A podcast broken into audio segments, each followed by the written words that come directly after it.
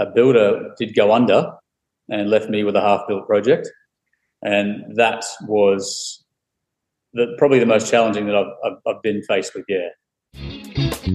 You are listening to the Property Developer Podcast, your home for tips, ideas, and inspiration to help take your developing to the next level.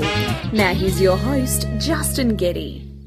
Hello, and welcome to episode 105 of the show. Thanks for joining me. How are you going? I'm doing very well, thank you. Amazed that we're now getting towards the back quarter of the year. It's nice coming out of winter. We've got some nice, warmer, sunnier weather in Melbourne, which I'm really enjoying at the moment. Got a great show coming up for you today with a guest that I know you're going to enjoy. Just before we get to him, here's a quick update from me about what I've been up to on my Cambridge Road project. The big news is that we finished off the driveway for this week, which is really exciting. It looks fantastic and that should really improve access for the project and it certainly makes it look a lot neater as well with the driveway in. So we've got the finishing trades moving in now, which is good, and I'm hoping we can make a run to the finish line. On my other project, we formally received our permit from the council, so that's great. Always nice to get that official stamp and we are full steam ahead towards getting the subdivision done now. So, uh, all guns blazing on that front. A couple of quick promos before we get to our guest. If you want to grab a copy of my book, Become a Million Dollar Developer, you can do that at propertydeveloperpodcast.com forward slash book. There's also the property developer training. If you want to get involved with property development, I will take you step by step through a small scale property development. You can find more information about that at propertydevelopertraining.com. And then finally, the quiz. If you want to find out how ready you might be to become a developer, then check out the quiz at propertydevelopertraining.com forward slash quiz. A quick plug for the socials. If you want to check out the latest progress of my project, you can find that on Instagram and Facebook generally under the handle of Property Developer Podcast. You can also find me on LinkedIn if that's where you like to hang out as well. All right, let's get to today's guest, Justin O'Donnell from Cielo Property Group. Justin has traveled the well worn path from small property investor to doing medium density development projects. Justin has now overseen a portfolio of projects worth over $500 million. In this conversation, we discuss the benefits of growing slowly, responding to the challenges of construction by taking on the building risk, and the perennial issue of obtaining permits from councils. Listen in for why Justin decided to target the luxury end of the residential market and how it differs from other parts of the property sector. I'm sure you're going to enjoy this chat with Justin. So, without further ado, let's get started by finding out what food he would eat until he was sick. I could never stop eating pizza, no matter how sick I do get. Pizza is a popular response, actually. So I don't know why. Yeah, pizza is just my go-to food. Uh, the wife hates it. I love it. She has to suffer. I'm afraid. Yeah, and have you got a particular type of pizza that you can't resist? The meat lovers. Yeah, the thick crust or the thin crust type. I've actually been going the cheesy crust lately. A bit of Domino's is uh, just a double up. yeah, because there's not enough cheese going around. That's amazing. Yeah, I think it's the crunchy and the saltiness that gets me with pizza. I think that's what I've come to. No, anytime you want. yeah. Oh well. Uh, look, it's great to have you on the show to talk about property developing. As we get into it, can you give us a bit of a background of yourself? How did you get into property firstly? Probably uh, pretty organically, actually. I started up probably 10, 15 years ago, uh, doing a few little houses, renos, and whatnot. Um, sort of upped the game a little bit by just going into developments, four packs, six packs, uh, and then just sort of grew from there. Um, yeah, organically, I guess you could say. And that was it. So it led me to where I am now. Well, we'll get to where you are now, but uh, where are we talking? Are we, where, is this around Brisbane? Yeah, Brisbane. Yeah, yeah, always around Brisbane. I um, I was in Sydney for a little while um, many many years ago, and unfortunately, I didn't have two or three billion dollars up my sleeve to do a little four pack down there. So I uh, migrated north and started the uh, new career up here. and so, but how did you get into property? Firstly, what drew you in? Probably uh, mum and dad. Actually, they were always uh, house flippers, I guess you could say and it just got instilled in me probably 30 odd years ago and i hated it back then because they used to drag me around to open houses every weekend and now i drag my kids around open houses and deal with them every saturday. So organically grew it through and yeah just just sort of got bigger each step of the way. So you started off with, with renovations? Yeah yeah pretty much renovations uh, a couple of new builds. Built the first house when i was about 20 and out in wellington point actually. And then just uh, renovations, new builds, and then finally did my first actual development in about 2012, I think it was. Yeah, tell us about that one. That was actually a really good one. It was a, a four pack in um, in Bulimba, and it, it did quite well. Um, got got hooked in, and then did fours and sixes, and and then block of apartments, and now doing some much bigger stuff. Yeah. And so I'm just curious about the first project. So what, why Bulimba? Why four units? Why'd you make the jump? Yeah, it's just a progression. Um, like I said, growing. It was kind of got uh, bored of doing just houses and wanted to grow into the actual development game instead of doing just an actual one build to get into uh, more of an actual development. So, and a four was a pretty good place to start. It's about as small as you can start. I don't want to um, get ahead of myself and go straight into a, a, a 50 lot development. Um, so just learned the ropes that way, and it was it was quite successful. Uh, got got hooked in. So was it just four townhouses or for townhouses on Jamison Street in Bulimba, which is uh, actually where our big one is now, bordering on Jamison Street. So yeah, we're part of Brisbane to be doing a project. I can't complain. Apart from the flood zone that I got stuck with on the first one, it was uh, it was otherwise pretty good. I'll tell us about that. Um, yeah, well, Bulimba is actually below the water table in Brisbane, and it was basically all a flood zone. And I, um, we got the geotech report in, and it said we're pretty healthy at about six meters, which is one length um, of a board of a screw pier. And uh, I found out once we dug down six meters, it wasn't the case. So we hooked another one on to 12 meters. Wasn't enough again. Um, went into 18 meters and finally hit bedrock and uh, all the while I'm just watching the dollars pour out. But we got back up, um, put the concrete on, and we're away from there. So it was expensive exercise, but it still proved pretty well. So, what were the lessons that you learned from that first project? Um, not not really first. It was a lesson because the G, the geotech just what didn't have it right. It wasn't just couldn't didn't quite have the torque in the screw piers. Um, wouldn't say it was a lesson learned. It was just it was just bad luck, really. But looking back now, it was um, still a cracking development. I, would do it all over again. And from there, what just decided that you could do it again? Yeah, yeah, I did it all over again and repeat, repeat.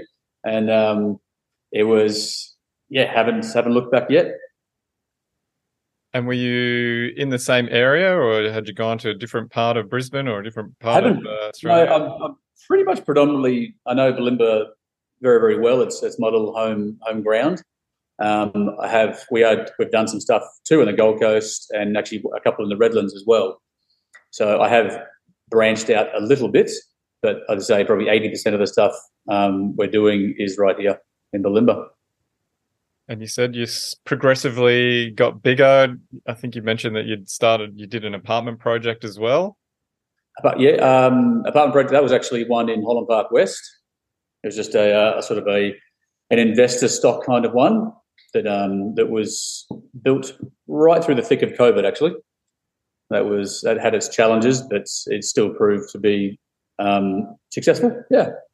And so, what was the thinking behind switching from townhouse developments to doing an apartment?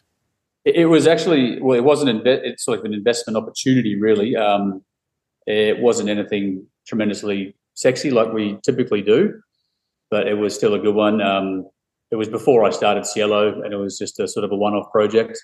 Um, wouldn't go back into it. To be honest, it's not really my my forte. The forte is more boutique, um, very high end sort of stuff we do now.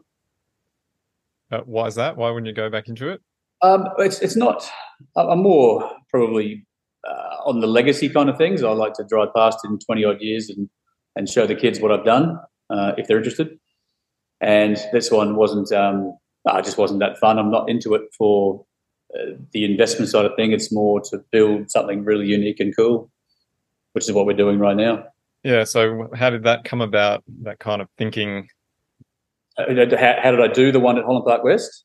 No, you said that you wanted to build legacy stock, and is that something that evolved over time, or you had that uh, from the beginning? I've always, always been interested in really high end architectural um, items. Like the one we just finished off now in Bulimba is uh, it'll be nominated for multiple awards, and that sort of gives me a lot of pride. I mean, that's that's more what interests me is something that stands there in 20 years' time and still has an architectural impact, and that's what attracts me. So, talk us a little bit through the evolution then from the the, the townhouse projects. What got slightly bigger, and was there a inflection point where you went, "I'm going high end apartments"? No, not not really. They're all. I've always picked high end areas. Um, one probably probably because they're safer, but more you can actually you can actually do what you want to do. Like I couldn't go out to a low end demographic area and, and, do something like I've just done in Bulimba. Um, obviously, wouldn't be profitable and you wouldn't get funding anyway. So you've got to stick to the good areas. But it just comes down to that's what you're what you're actually able to do in high end areas, which is what we're doing now, which is like really high end architectural uh, developments. So you said that you could you could only do them in those higher end areas. Why is that? Because they're so damn expensive. so we uh, yeah they they, they cost uh, especially with construction rises they they cost an absolute bomb to do these days. So you've got to uh, you've got to get your money returned. So you've unfortunately yeah just got to stick to the the high end demographic areas. So the project that you've just finished, what's that look like? That's in uh, Bradell Street in Bulimba. That's called Elysium, and it's literally just finished up about one month ago. And that that was actually built through COVID as well, which once again was extremely fun. yeah. And how big so, is it? How, how many how many apartments? How, it's, big, it's, how... six uh, home-sized townhouses with a rooftop pool, which has um, extremely nice views.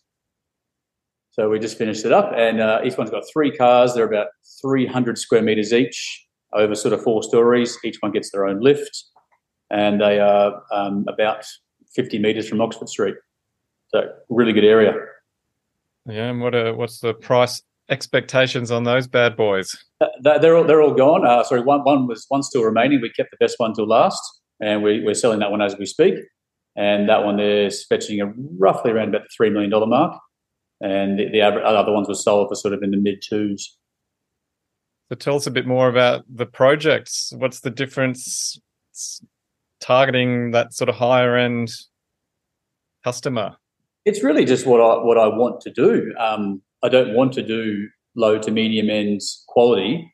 I, I want to do high end stuff. Um, call it a pride thing, if you will uh, not not an ego thing, more pride. It's it just attracts me. I um, it I just love the look of super high end architectural developments. So everything we're doing now is that. We've got a new one coming up soon, which we're um, sort of trying to go even above that and go like the hyperlux sort of development. So we go extremely high end. The, the location warrants it. So we feel we've got to um, got to give it everything that site deserves. And so, how do you determine lux to hyperlux or extreme luxury? How do you make those decisions, and how do you determine what the buyer wants? Just extremely high end finishes. You, you got to spend the money, um, spend the money to get the money. The site's got to warrant it. Um, you've just got to have those high end finishes and uh, architectural features. Like obviously, builders hate doing curves, but um, buyers love curves. you got to get it right. So the next one's got, um, unfortunately, a lot of curves. and then with the selling, are you using an agent, or is that something that you do in house? It, it, varies from project to project. Like we've got uh, the one on the Gold Coast. um, that will be used through somebody else, and the one in Brisbane, somebody else again. So we've, um, I, I, do tend to stick to only one or two. Uh, don't really branch out too much. Um, just trying to keep it all uniform, and yeah, that's how I've always run it. And what are some of the key lessons that you've learnt along the way that you're applying to your projects now? Key lessons. Um, good question. Managing the curves, I guess. Um, I remember back in my first, probably six or seven projects, which was sort of uh, from 2014 to 18. It was very hard to sell. It was quite easy to build. Uh, there's a lot of lot of um, trades out there, a lot of uh, no, no, shortage of materials. Quite quite easy to build, uh, or easier than now, and but it was quite hard to sell. So you'd often have for a small project, you'd have a anywhere from four to six months of a sell time. Now it's quite opposite. So probably learning those curves and um, and molding to the situations is how you how you learn. I think, yeah, it's it's it's been quite a well. Everyone knows the last three years has been quite a challenging journey. It's uh, very opposite to what it was ten years ago. Extremely ex- exactly flipped. Yeah, I was saying to someone the other day that usually in the development cycle, there's one part of it that's quite a challenge, but then other parts are a bit easier. if, it was like the last few years, the last few years, every part has been really challenging. It's completely opposite to what it was ten years ago. I, it's it's actually flipped. It's it's not easy to sell stuff now, but obviously one one year ago it was very easy to sell stuff. Uh, the, the good old rate rise talk. It's um it's made it challenging, but there's still there's still plenty of people out there. Yeah. I would have thought people buying the stock you're talking about probably aren't worried by interest rates that much. No, what's the? I think it's only about 35% of Australia that's actually got a mortgage, so the rest don't. And I think a lot of those guys probably made a lot of money through COVID, and they're yeah. And there's been a huge number of transactions that have been cash based in the last 12 months as well. Yes, yeah. In particular, down south, there's um there's a phenomenal amount of transactions in, in Sydney and Melbourne every single week. Um, and they've done very, very well through COVID. And so, what about yourself? What have you learned about yourself along the way, Justin? Oh, next question, please. um, uh, fortitude is probably the only word. How, how to get through um, the last two or three years have been eh, very, very challenging. Yeah, very challenging. It, it, only, only to do with the builds the build is what has been the most challenging part of the last two or three years, and that's um, lot of fortitude. and so, what have you been doing to to get through that? Uh, what's best? Patience, I'd say. Patience. You, you can't um, find when you're you're dealing with the trades now because there are a lot less of them. They've all gone off into other worlds, like they've probably become surgeons or something like that now um, it's very very hard to deal with them. You've got to be very uh, cooperative with them.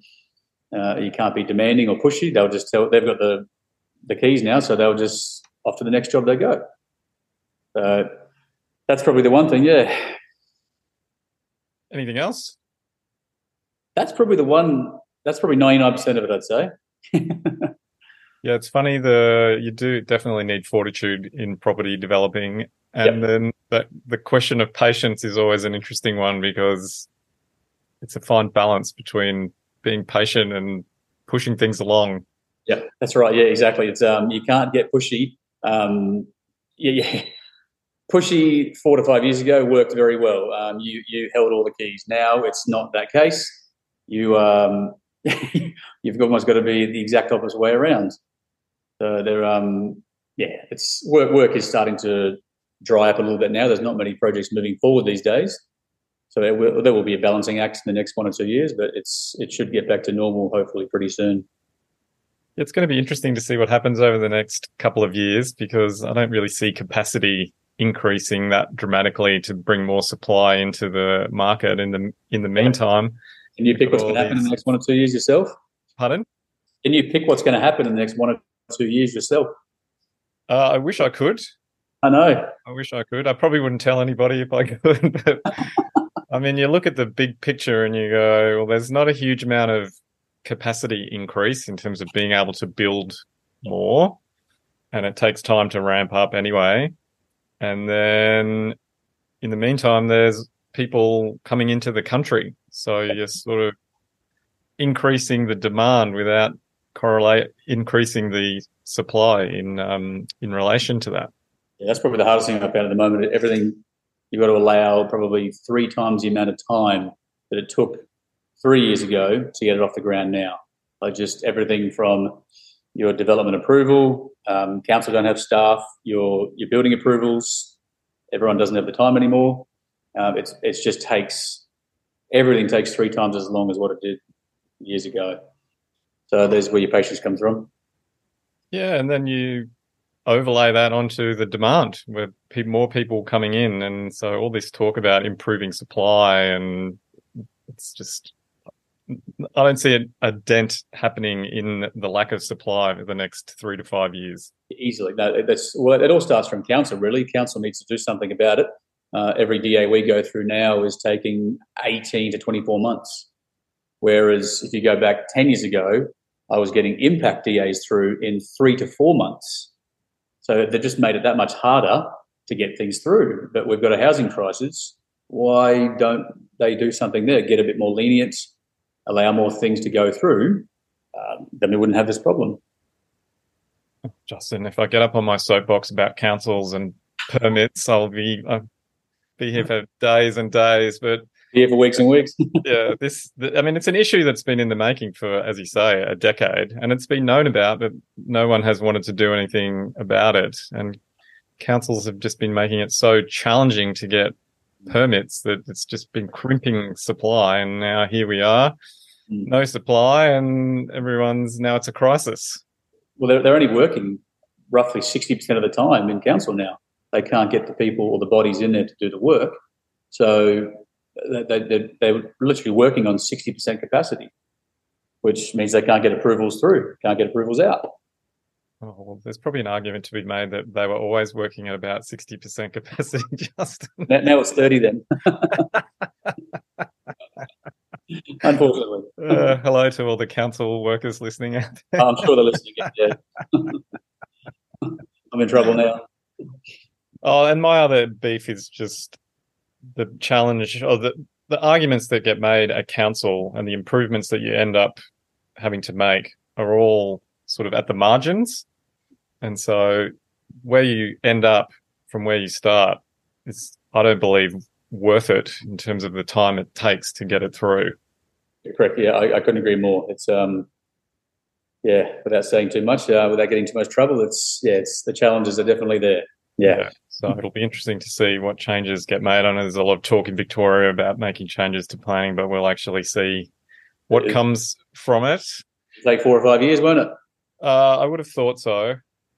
Usually there's good intent, but then in the execution, things tend to go a bit awry. So we'll we'll see what happens.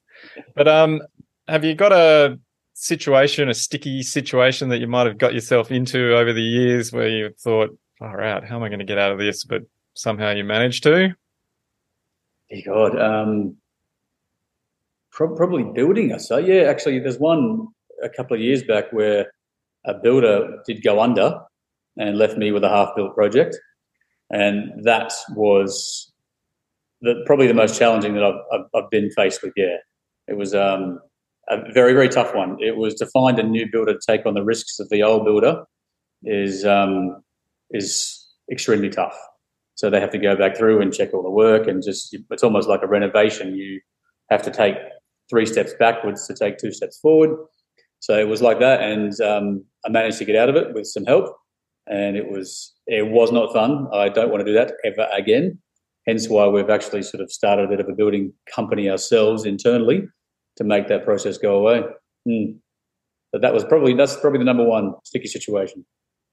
And so, what did you learn from that? Uh, what I learned was uh, what I'm doing now is basically uh, becoming not becoming the builder myself. I, don't have a building background, but it is um, partnering up with people that's um, more of a united front. I guess we can show the world we can we're a bit more powerful now. We can do build large builds ourselves instead of actually engaging with a builder because that's um, that's also challenging now as well. So it was, if I was in this position I was now back then, that wouldn't have happened. We could have finished it off because um, financially you, you, you're a bit more powerful than when you unite on the front. So tell us a bit more about how that works.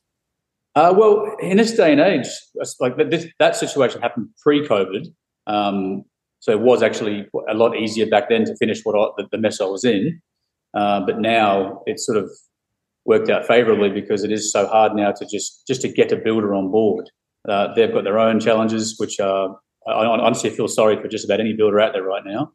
it, it is they've just got such a tough job. How, how do they even remotely guarantee they're going to make a profit with all the stuff going on? It's I feel very sorry for them. So I've I've gone a step further and basically brought a builder in, actually a team of builders, and we can sort of handle anything now, and we we, we look more powerful on the front. So when you say you've brought them in, what in house? In house, yes, yes. So we do um, we do the whole modelling ourselves now. So we do everything from from design, architecture. Uh, we do the builds. We we do the structure ourselves as well. There's not much we actually have to outsource, uh, other than you know your, your, finishing trades kind of thing. We we build the structure ourselves now. It's just a lot lot safer position to be in, um, and not having to rely on anybody. Um, to also them to not finish what they're doing, them to not fall over as well. That seems to be happening a lot these days because it's like I said, I feel so sorry for builders because they're just falling down by the wayside. It's it is very hard for them at the moment. Yeah. And so, what's that been like for you? You're becoming a you become a manager of a, a builders or builder in house. Essentially, yes, that's exactly what it is. And you don't have a background in building. How does that work? Well, it's more. Um, I've incentivized them to finish the projects. Um, so financially, every, everybody's better off, um, and we actually get to finish the projects. So um, yeah, whereas before, if you if you had a builder and they, there was arguments because of price rises and what not, um, couldn't couldn't get materials, it just always led to an argument. So I'm just trying to avoid that. Um, it's not something you would have done three or four years ago because you would have just finished the project and off you go. But now it's it's become challenging. You've got to be very very resourceful to get projects over the line. Yeah, it's amazing how quickly things can change mm. the developing game from the planning cycle through the building cycle through the selling phases. It just it's so dynamic. Yeah, it's it's flipped 180 completely, isn't it? Yeah. yeah so you've always got to be on your toes as the developer, ready to adapt to what comes along. Couldn't agree more. Which is part of the charm of being a property developer, Justin. I'm sure you'd agree was this easy, everybody would be doing it, wouldn't they? uh, what about a favorite project? You got a favorite child? The, the favorite one is actually uh, not complete. It's um, it's it is DA approved. Uh, the big one on Oxford Street, we're doing. Uh, we probably start that one off very very soon, and there is a big announcement coming in the next week or so. Um, can't quite tell you just yet, but uh, yeah, there's a big announcement, and because of that one, because of the announcement, this uh, that was definitely my favorite project. And do I remember correctly? You were involved in a legal. I'll, I'll, use the word dispute, but you went to court for to get a permit or something. Which one's that for? Um, I, I don't know specifically. I just thought I read somewhere that you. I could no. be wrong. Could be a different person. No, no, different person. Yeah, no, I've never been to court actually. Oh, I've, I've always back to the whole council chat. Um, I've avoided refusals uh, like the plague, um, but unfortunately now we we kind of have to because council uh, a taking too long and just aren't flexible anymore. So I uh, I do actually have two court battles coming up soon, or, or mediations, if you will. But uh, no, I've I've never gone the, down the court route before, and um, unfortunately have to do it literally in the next month. Mm. And tell us a bit more about that, or if you can, what you can. Not much to say, really. Um, it was it was just taking so so long to get a response from council. I'm talking like five or six months for an RFI. Um, it's just it's just too taxing. So you're better off now, uh, literally just get a refusal and head off to the down the court channels. So it's, it's unfortunate. Where I think probably three to four years ago, you could have mediated your way through it or negotiated and it's got like a favourable outcome. But now it's just not working anymore. There's no not enough resources in there to uh, allocate the time you need. Yeah, it's sad that it's got to this point, but it seems to be happening in most of the eastern states, at least that I'm aware of. Yeah, I, I don't think anyone's a winner really when it gets to uh, that point. I think down south they're doing it even worse. I think they're looking at, I think it's roughly three years to get any kind of approval down in the southern states. Yeah, when I first started, I used to allow nine months to get a permit. Um, now. But I've never, it's always taken me closer to 18 months. But generally, the projects are a little bit bigger, but still, I mean, it just seems crazy that it takes that long to, to get a permit for something that you're actually entitled to under the, the zoning and the planning scheme. That's the crazy part and here we are with no properties. Yeah, exactly right. Uh, what's something that you would say that you've done really well throughout your career? Oh, definitely managing the processes. Um, as I said before, molding the curves, um, getting through tough situations. I, have been through a couple now.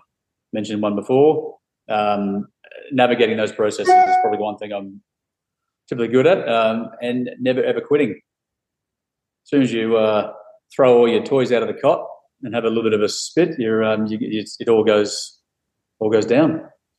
Yes, so, I've, written a, a, book about my own developing journey, and in there I make mention that you can't crawl up in the corner and cry for too long after you've been. you, you, you get half an hour a year. like, yeah, you can go and have a cry for a little while, but you got to pick yourself up. That's just there's, there's nobody else to do. You, you are the um, the king of your own domain, so there's no one else to turn to. You've just got to suck it up and move on. Uh, mold to the times. Uh, yes. Uh, is there anything that you do now that you didn't do at the start of your developing? Yeah, uh, probably doing that whole 180 flip towards obviously construction was easier back then. Now it's um, near on impossible. So it's it's it's it's really uh, let's call it cutting deals to to just to make sure you finish off your project. Um, uh, it's it used to be easy. Now it's now it's a lot lot lot lot harder. So just yeah, negotiating deals um, to get the, to make sure you finish it. And how do you acquire most of your sites? Are they on market, off market, a mix? Depends. I don't think I bought one on market for five, five, six years. I don't think. No, they're, they're, they're all off market. Um, my knuckles are burning from door knocking. Um, oh, really? Yeah. Um, it's yeah, just a lot of door knocking. Um, the last site we did was um, in conjunction with Mark Zeitsman at Ray White. Um, he did a lot of door knocking himself and we managed to get it over the line. It was about a year long battle to get Oxford Streets um, going. Uh, it was extremely tough, yeah. So was that multiple sites? Yeah, uh, t- technically about 13 all in one. There was, well, there's a block of apartments we acquired which had nine units, um, so not nine different sellers. That was tough. Um, then we had the one in the middle, uh, which was uh, three different uh, owners, and then the, the one on the left, which was just one house. So three blocks, but with multiple owners. That's correct. Yeah, yeah. Th- three parcels of land with about thirteen different owners. Yeah. Well, like just because you like to do things the hard way. I, I, I, just, I just, I hate a challenge. It's too boring. Otherwise, yeah, it's what, what's the point? that took about one year, and the the legal bill was was quite up there. Yeah. so, how did you get convince nine people to sell? Uh, timing. Um, that we made them an offer they couldn't refuse, I guess. But it, it, it, did take a lot of time to get it over the line. Um, probably six to nine months of actual, just with that one alone, six to nine months of doing it, and then the rest sort of all fell into place um, after that. were those sales subject to everybody else selling? One hundred percent. Yeah, there, there, was nothing. There was no development if not if not everyone agreed. So it was it was worth everyone's while, and it if it didn't, it all fell over. Yeah, which is unfortunate because Oxford Street needs a massive rejuvenation, and we're we're finally doing it. It's uh, it's it's just it's it's got to happen. There's not been. I could probably think of only about one uh, one development in the last probably 30 years I can think of that uh, that's happened on Oxford Street. There's been no rejuvenations. There's been no no land sold. Nothing's happened. So it's it's right for something to happen, and we're finally doing it. Obviously, with a big announcement in, in a week's time, um, it's finally happening. That'd be exciting. And then, did you say you very exciting? You used to physically door knock yourself? Oh, 100 percent. Yeah, I've done lots of it. Yeah, lots and lots of it. Of, uh, how, does that work? Routes, door knocking, um, yeah, whatever needs to be done.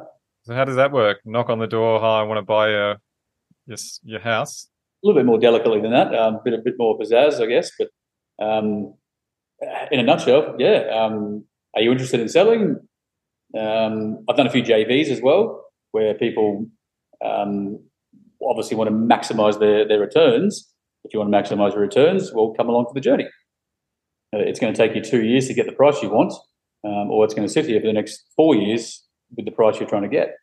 So you do have to get um, flexible. If it's a if it's a block of land you you, you sort of can't walk away from, um, sometimes a JV does actually work. I've done it probably two or three times in the past. Yeah. And so how how does that look? We'll give you X price for the land, but we won't pay you until what the project's finished. That's exactly how it works. Yeah. If if a block of land's worth five and they want eight, um, and it's something you can't you just can't pass up on, now the dirt is just too good, then yeah, you got to got to cut a deal like that, and it has worked in the past and it's been successful. Um, they more than often do get messy because everyone wants what they want out of it, and um, your time's worth more than mine, etc., etc.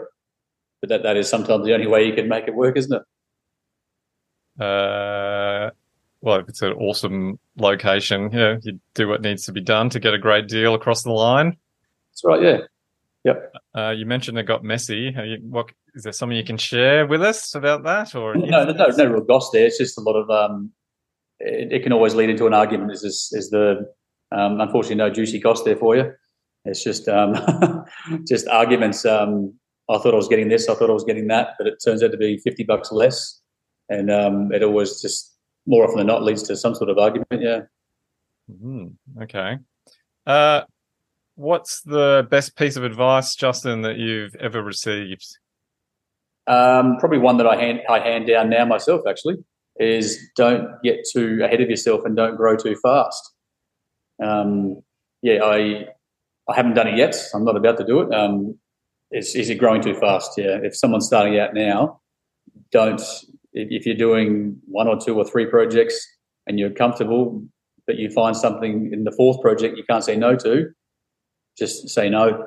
It, it just don't bite off more than you can chew. That's the best piece of advice I got uh, younger younger days, and I uh, instill it now. Yeah, well, with prices going up, everything kind of costs more, doesn't it?